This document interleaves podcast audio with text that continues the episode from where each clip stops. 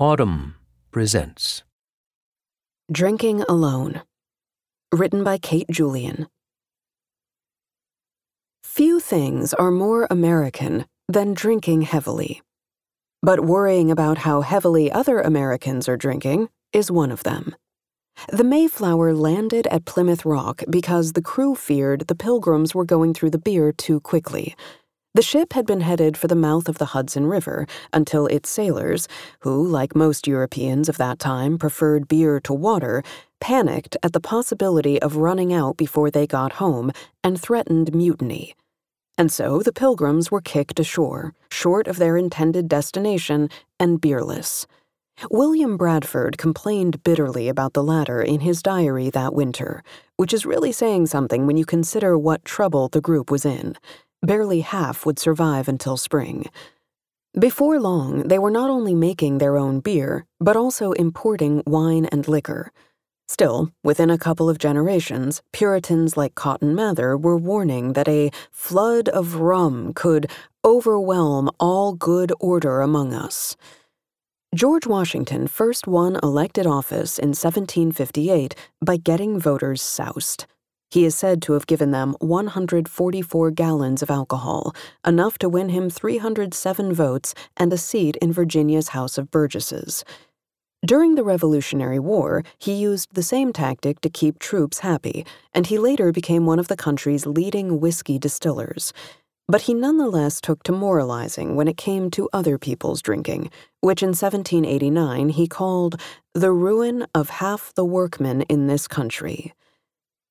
Hypocritical though he was, Washington had a point. The new country was on a bender, and its drinking would only increase in the years that followed. By 1830, the average American adult was consuming about three times the amount we drink today. An obsession with alcohol's harms understandably followed, starting the country on the long road to prohibition. What's distinctly American about this story is not alcohol's prominent place in our history, that's true of many societies, but the zeal with which we've swung between extremes. Americans tend to drink in more dysfunctional ways than people in other societies, only to become judgmental about nearly any drinking at all. Again and again, an era of overindulgence begets an era of renunciation. Binge, abstain binge, abstain. Right now, we are lurching into another of our periodic crises over drinking, and both tendencies are on display at once. Since the turn of the millennium, alcohol consumption has risen steadily, in a reversal of its long decline throughout the 1980s and 90s. Before the pandemic, some aspects of this shift seemed sort of fun, as long as you didn't think about them too hard. In the 20th century, you might have been able to buy wine at the supermarket, but you couldn't drink it in the supermarket. Now, some grocery stores have wine bars, beer on tap, signs inviting you to shop and sip, and carts with cup holders. Actual bars have decreased in number, but drinking is acceptable in all sorts of other places it didn't used to be. Salons and boutiques dole out cheap cava in plastic cups. Movie theaters serve alcohol. Starbucks serves alcohol. Zoos serve alcohol. Moms carry coffee mugs that say things like, This might be wine, though for discreet day drinking, the better move may be one of the new hard seltzers, a watered down malt liquor dressed up, for precisely this purpose, as a natural soda.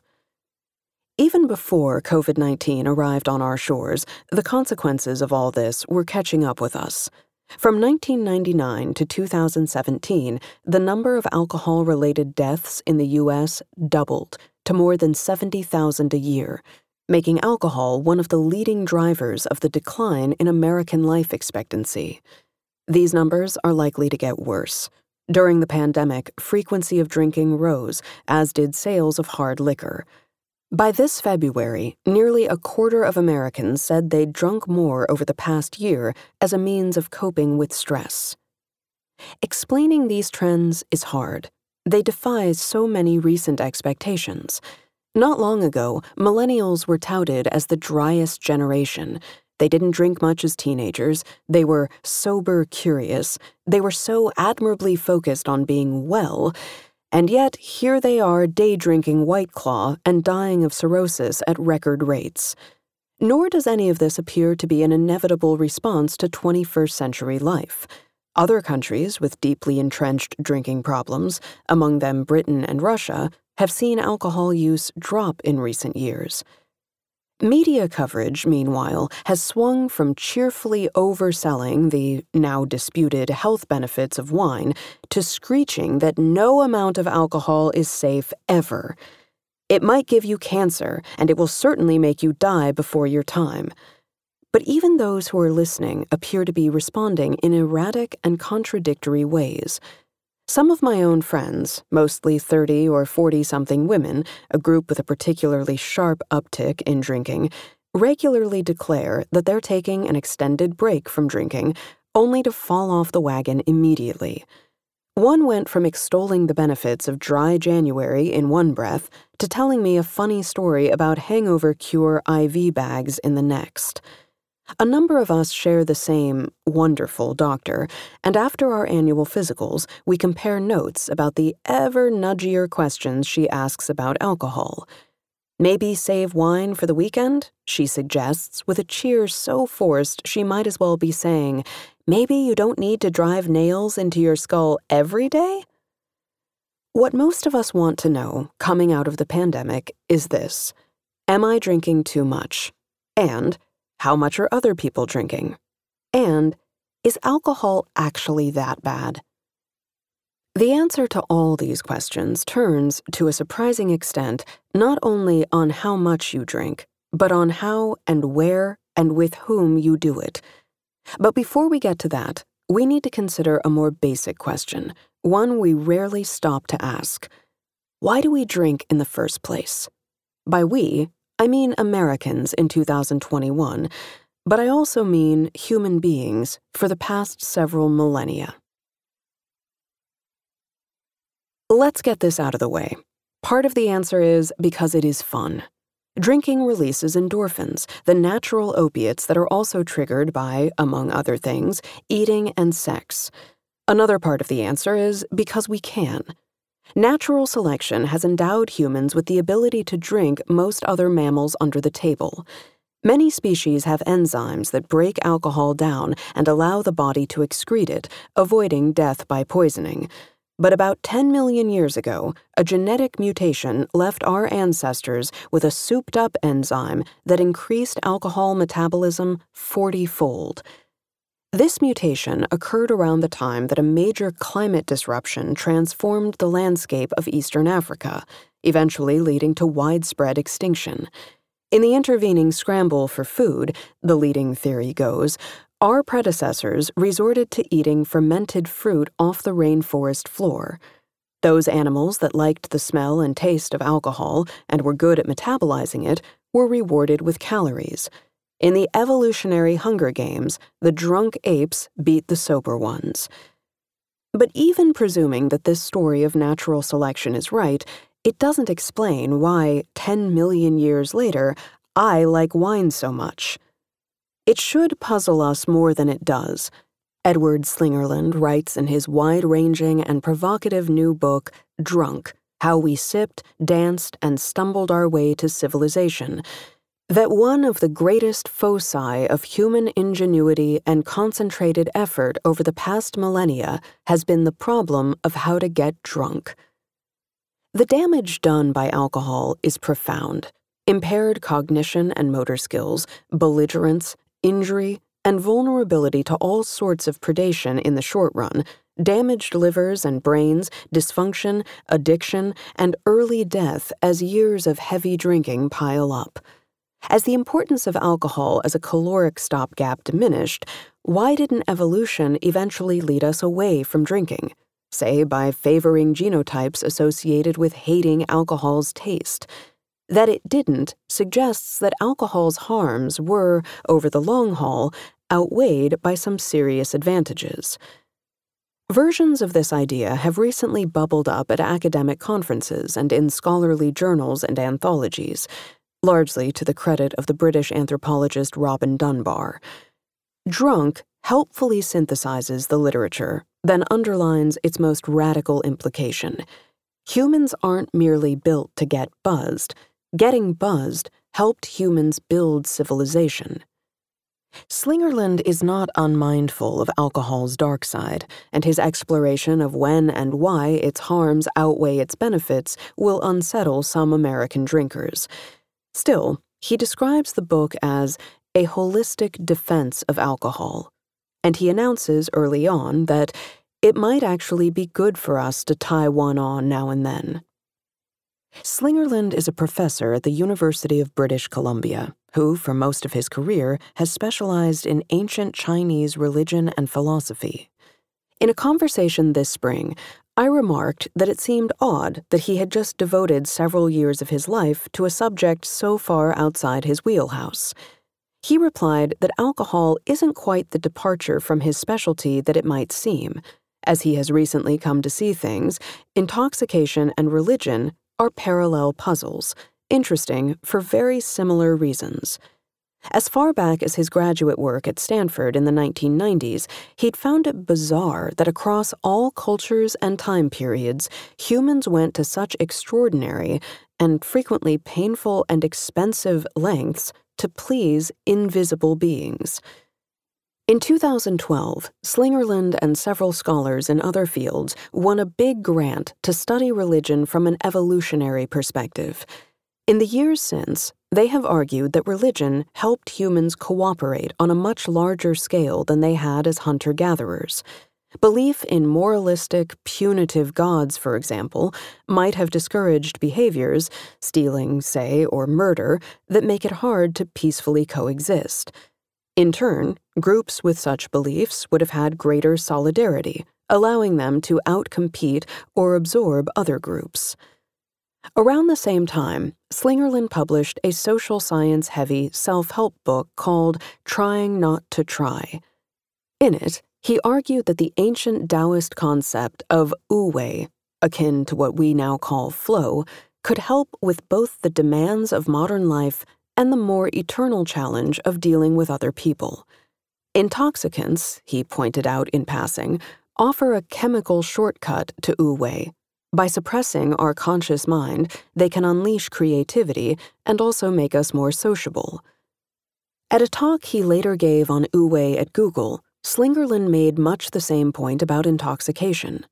During the Q&A, someone in the audience told him about the Ballmer Peak, the notion, named after the former Microsoft CEO Steve Ballmer, that alcohol can affect programming ability. Drink a certain amount and it gets better. Drink too much and it goes to hell. Some programmers have been rumored to hook themselves up to alcohol filled IV drips in hopes of hovering at the curve's apex for an extended time. His hosts later took him over to the Whiskey Room, a lounge with a foosball table and what Slingerland described to me as a blow your mind collection of single malt scotches. The lounge was there, they said, to provide liquid inspiration to coders who had hit a creative wall.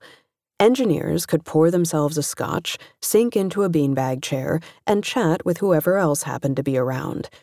They said doing so helped them get mentally unstuck, to collaborate, to notice new connections. At that moment, something clicked for Slingerland, too. I started to think alcohol is really this very useful cultural tool. Both its social lubrications and its creativity enhancing aspects might play real roles in human society, he mused, and might possibly have been involved in its formation. He belatedly realized how much the arrival of a pub a few years earlier on the UBC campus had transformed his professional life. We started meeting there on Fridays on our way home, he told me. Psychologists, economists, archaeologists, we had nothing in common, shooting the shit over some beers. The drinks provided just enough disinhibition to get conversation flowing. A fascinating set of exchanges about religion unfolded. Without them, Slingerland doubts that he would have begun exploring religion's evolutionary functions, much less have written drunk. Which came first, the bread or the beer? For a long time, most archaeologists assumed that hunger for bread was the thing that got people to settle down and cooperate and have themselves an agricultural revolution. In this version of events, the discovery of brewing came later, an unexpected bonus. But lately, more scholars have started to take seriously the possibility that beer brought us together. Though beer may not be quite the word, Prehistoric alcohol would have been more like a fermented soup of whatever was growing nearby. For the past 25 years, archaeologists have been working to uncover the ruins of Göbekli Tepe, a temple in eastern Turkey. It dates to about 10,000 BC, making it about twice as old as Stonehenge. It is made of enormous slabs of rock that would have required hundreds of people to haul from a nearby quarry. As far as archaeologists can tell, no one lived there, no one farmed there. What people did there was party. The remains of what appear to be brewing vats, combined with images of festivals and dancing, suggest that people were gathering in groups, fermenting grain or grapes, Slingerland writes, and then getting truly hammered. Over the decades, scientists have proposed many theories as to why we still drink alcohol, despite its harms and despite millions of years having passed since our ancestors' drunken scavenging. Some suggest that it must have had some interim purpose it's since outlived. For example, maybe it was safer to drink than untreated water. Fermentation kills pathogens. Slingerland questions most of these explanations.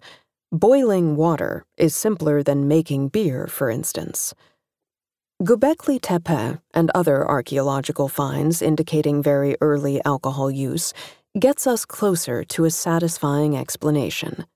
The site's architecture lets us visualize vividly the magnetic role that alcohol might have played for prehistoric peoples. As Slingerland imagines it, the promise of food and drink would have lured hunter gatherers from all directions in numbers great enough to move gigantic pillars.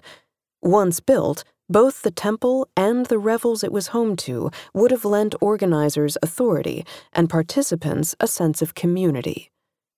Periodic alcohol fueled feasts, he writes, served as a kind of glue holding together the culture that created Göbekli Tepe. Things were likely more complicated than that. Coercion, not just inebriated coercion, probably played a part in the construction of early architectural sites and in the maintenance of order in early societies.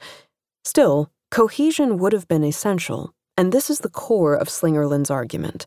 Bonding is necessary to human society and alcohol has been an essential means of our bonding. Compare us with our competitive, fractious chimpanzee cousins.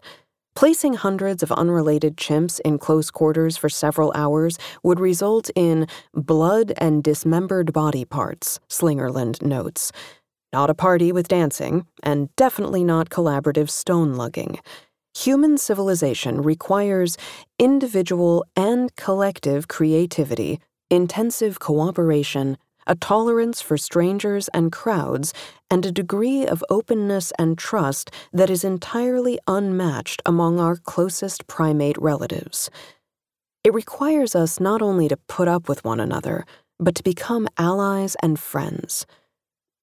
As to how alcohol assists with that process, Slingerland focuses mostly on its suppression of prefrontal cortex activity and how resulting disinhibition may allow us to reach a more playful, trusting, childlike state. Other important social benefits may derive from endorphins, which have a key role in social bonding. Like many things that bring humans together laughter, dancing, singing, storytelling, sex, religious rituals drinking triggers their release. Slingerland observes a virtuous circle here. Alcohol doesn't merely unleash a flood of endorphins that promote bonding.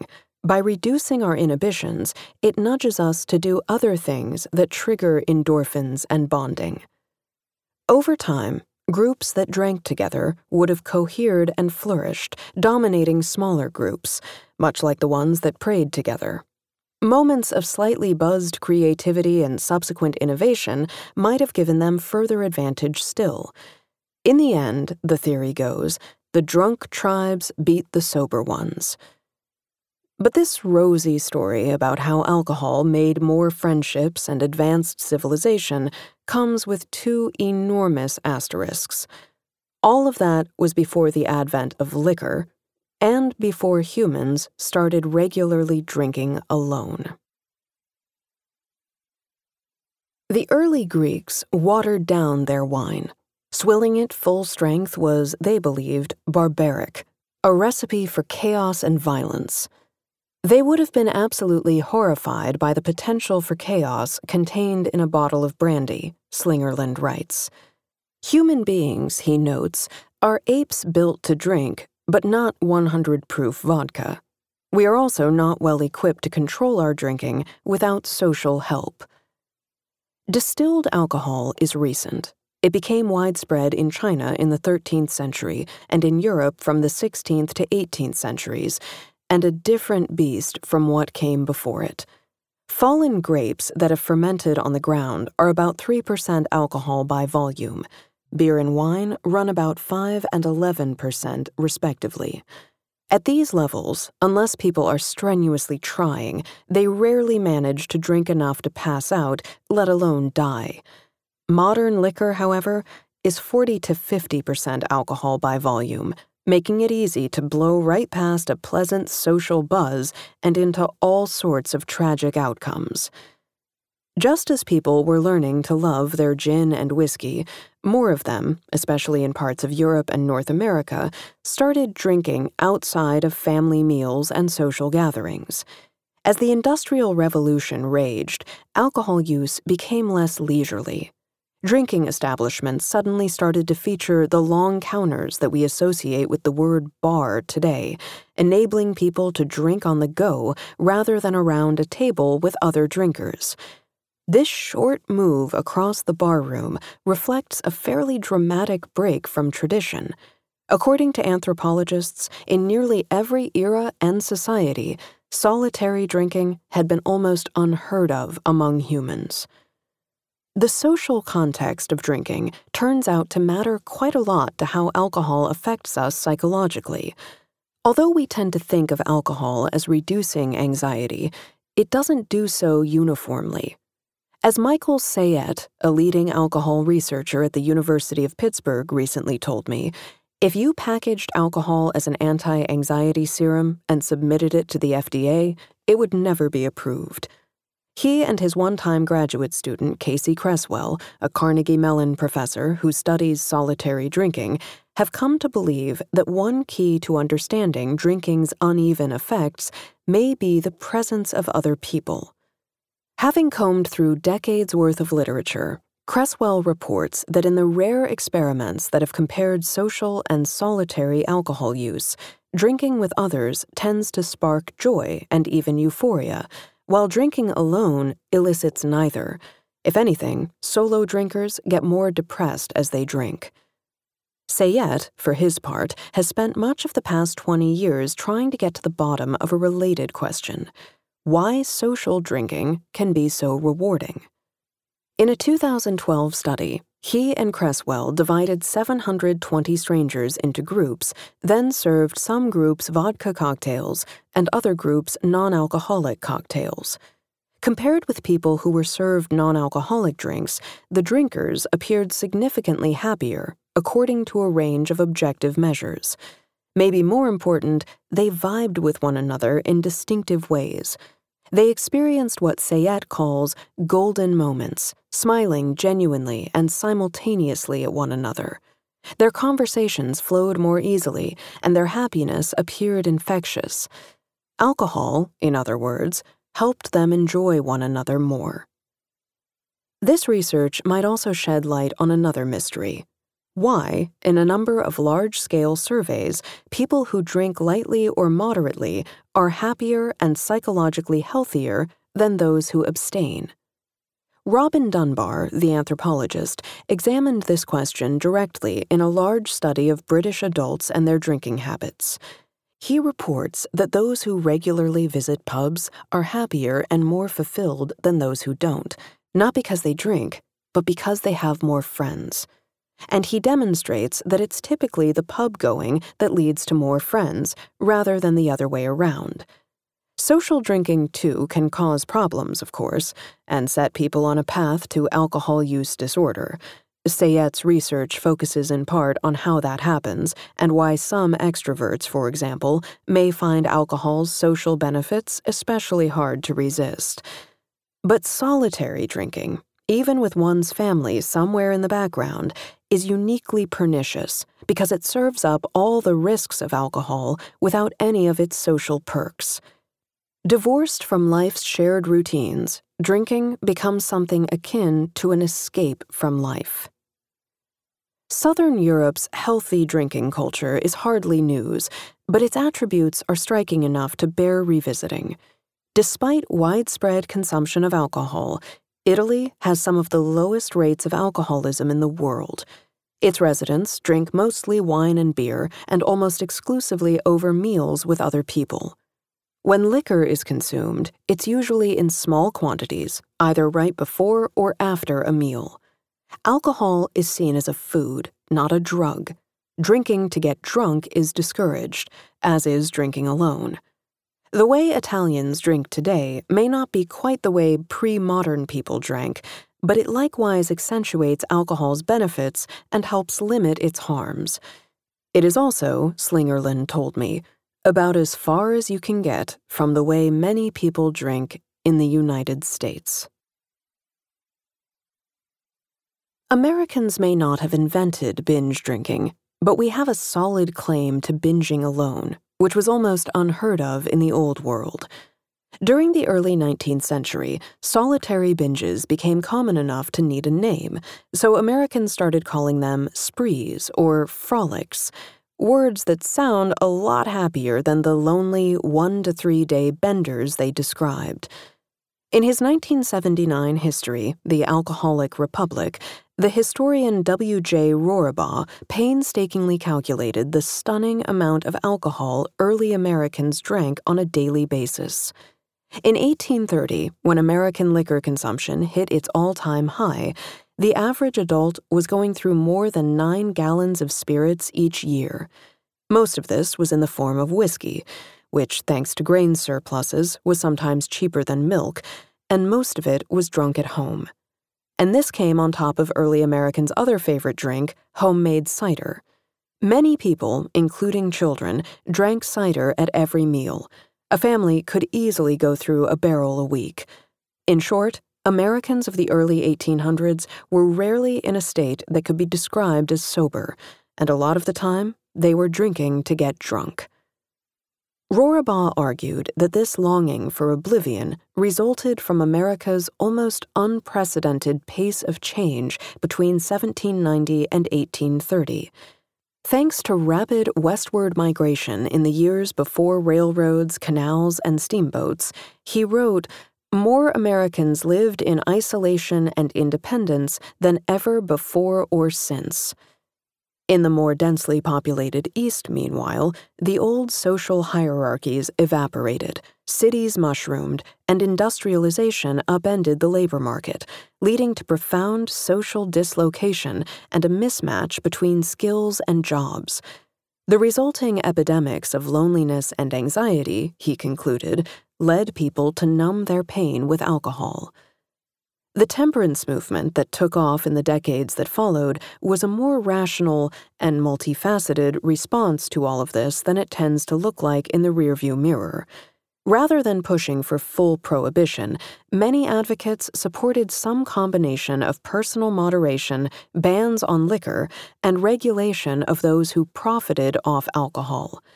Nor was temperance a peculiarly American obsession. As Mark Lawrence Schrad shows in his new book, Smashing the Liquor Machine A Global History of Prohibition, concerns about distilled liquor's impact were international. As many as two dozen countries enacted some form of prohibition. Yet the version that went into effect in 1920 in the United States was by far the most sweeping approach adopted by any country and the most famous example of the all or nothing approach to alcohol that has dogged us for the past century. Prohibition did, in fact, result in a dramatic reduction in American drinking. In 1935, two years after repeal, per capita alcohol consumption was less than half what it had been early in the century. Rates of cirrhosis had also plummeted and would remain well below pre prohibition levels for decades. The temperance movement had an even more lasting result. It cleaved the country into tipplers and teetotalers. Drinkers were, on average, more educated and more affluent than non drinkers, and also more likely to live in cities or on the coasts. Dry America, meanwhile, was more rural, more southern, more Midwestern, more church going, and less educated. To this day, it includes about a third of U.S. adults, a higher proportion of abstainers than in many other Western countries. What's more, as Christine Sismondo writes in America Walks into a Bar, by kicking the party out of saloons, the 18th Amendment had the effect of moving alcohol into the country's living rooms, where it mostly remained. This is one reason that, even as drinking rates decreased overall, drinking among women became more socially acceptable. Public drinking establishments had long been dominated by men, but home was another matter as were speakeasies, which tended to be more welcoming. After Prohibition's repeal, the alcohol industry refrained from aggressive marketing, especially of liquor. Nonetheless, drinking steadily ticked back up, hitting pre prohibition levels in the early 70s, then surging past them. Around that time, most states lowered their drinking age from 21 to 18 to follow the change in voting age, just as the baby boomers, the biggest generation to date, were hitting their prime drinking years. For an illustration of what followed, I direct you to the film Dazed and Confused. Drinking peaked in 1981, at which point, true to form, the country took a long look at the empty beer cans littering the lawn and collectively recoiled. What followed has been described as an age of neo temperance. Taxes on alcohol increased, warning labels were added to containers, the drinking age went back up to 21, and penalties for drunk driving finally got serious. Awareness of fetal alcohol syndrome rose too, prompting a quintessentially American freakout. Unlike in Europe, where pregnant women were reassured that light drinking remained safe, those in the US were, and are, essentially warned that a drop of wine could ruin a baby's life. By the late 1990s, the volume of alcohol consumed annually had declined by a fifth. And then began the current lurch upward. Around the turn of the millennium, Americans said to hell with it and poured a second drink. And in almost every year since, we've drunk a bit more wine and a bit more liquor than the year before. But why? One answer is that we did what the alcohol industry was spending billions of dollars persuading us to do. In the 90s, makers of distilled liquor ended their self imposed ban on TV advertising they also developed new products that might initiate non drinkers. Think sweet pre mixed drinks like Smirnoff Ice and Mike's Hard Lemonade. Meanwhile, winemakers benefited from the idea, then in wide circulation and since challenged, that moderate wine consumption might be good for you physically.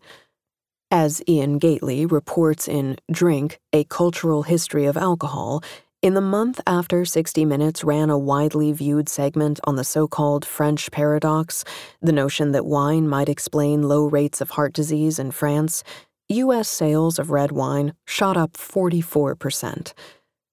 But this doesn't explain why Americans have been so receptive to the sales pitches. Some people have argued that our increased consumption is a response to various stressors that emerged over this period Gately, for example, proposes a 9 11 effect. He notes that in 2002, heavy drinking was up 10% over the previous year. This seems closer to the truth. It also may help explain why women account for such a disproportionate share of the recent increase in drinking. Although both men and women commonly use alcohol to cope with stressful situations and negative feelings, research finds that women are substantially more likely to do so. and they're much more apt to be sad and stressed out to begin with.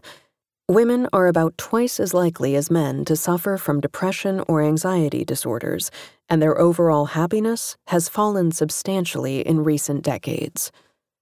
In the 2013 book Her Best Kept Secret An Exploration of the Surge in Female Drinking, the journalist Gabrielle Glaser recalls noticing, early this century, that women around her were drinking more. Alcohol hadn't been a big part of mom culture in the 90s when her first daughter was young, but by the time her younger children entered school, it was everywhere. Mothers joked about bringing their flasks to pasta night.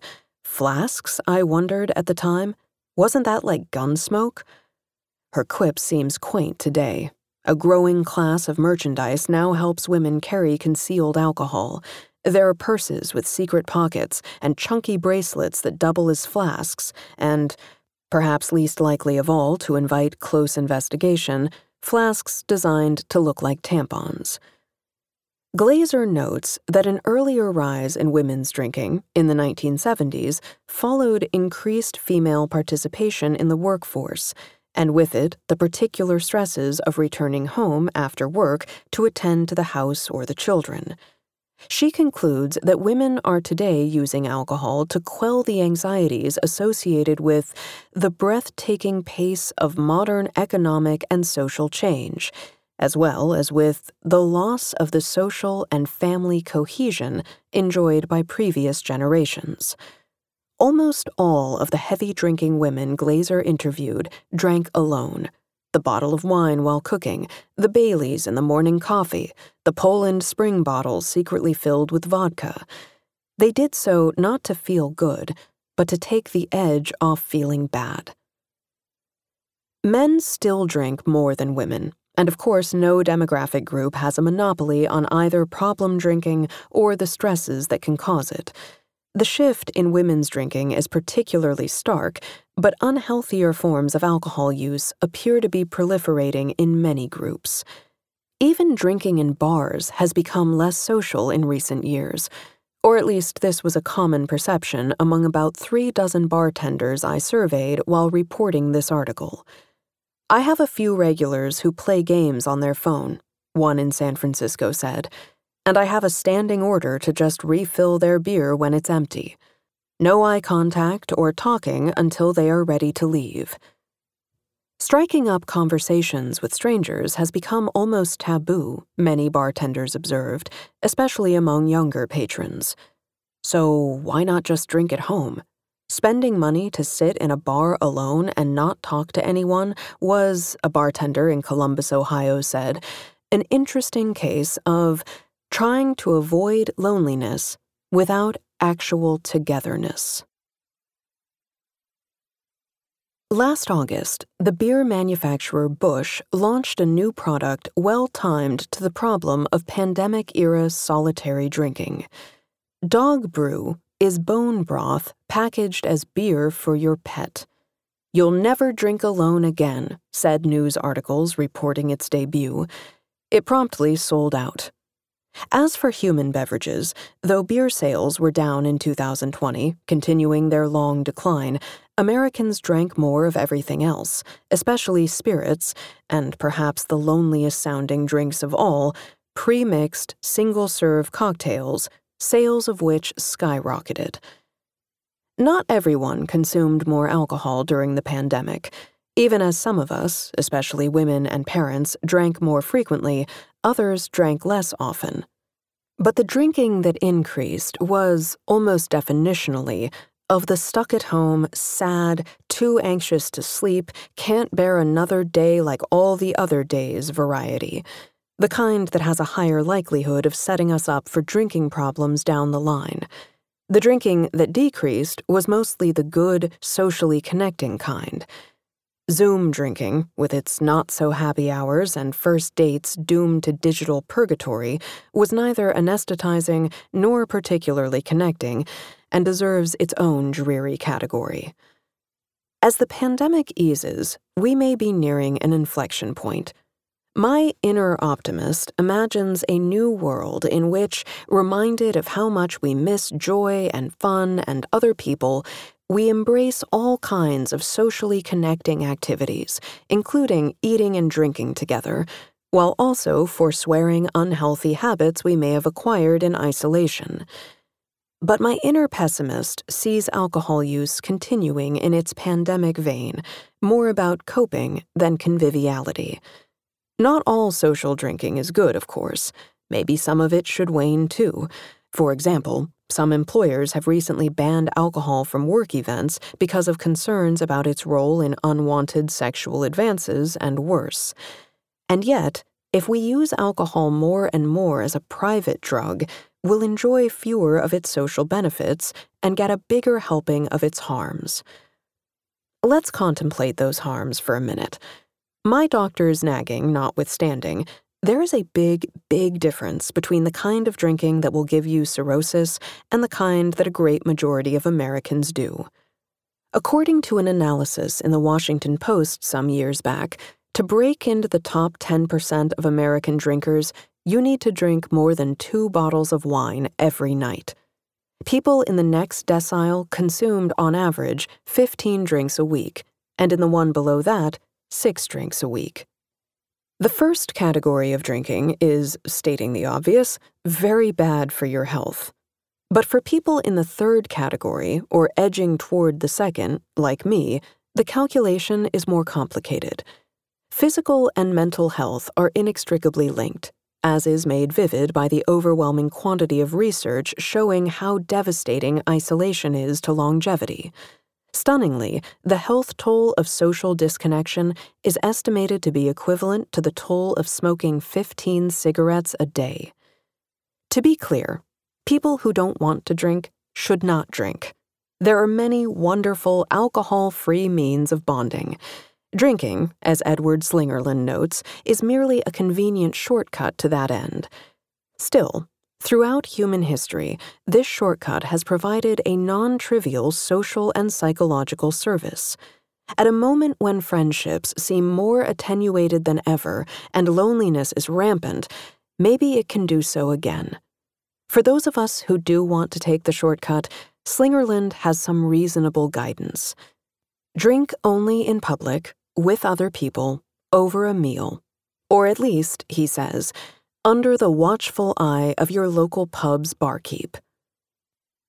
After more than a year in relative isolation, we may be closer than we'd like to the wary, socially clumsy strangers who first gathered at Göbekli Tepe. We get drunk because we are a weird species, the awkward losers of the animal world, Slingerland writes, and need all of the help we can get. For those of us who have emerged from our caves feeling as if we've regressed into weird and awkward ways, a standing drinks night with friends might not be the worst idea to come out of 2021. If you enjoyed this production, find the best long form articles read aloud in the Audm app, available now for iPhone and Android.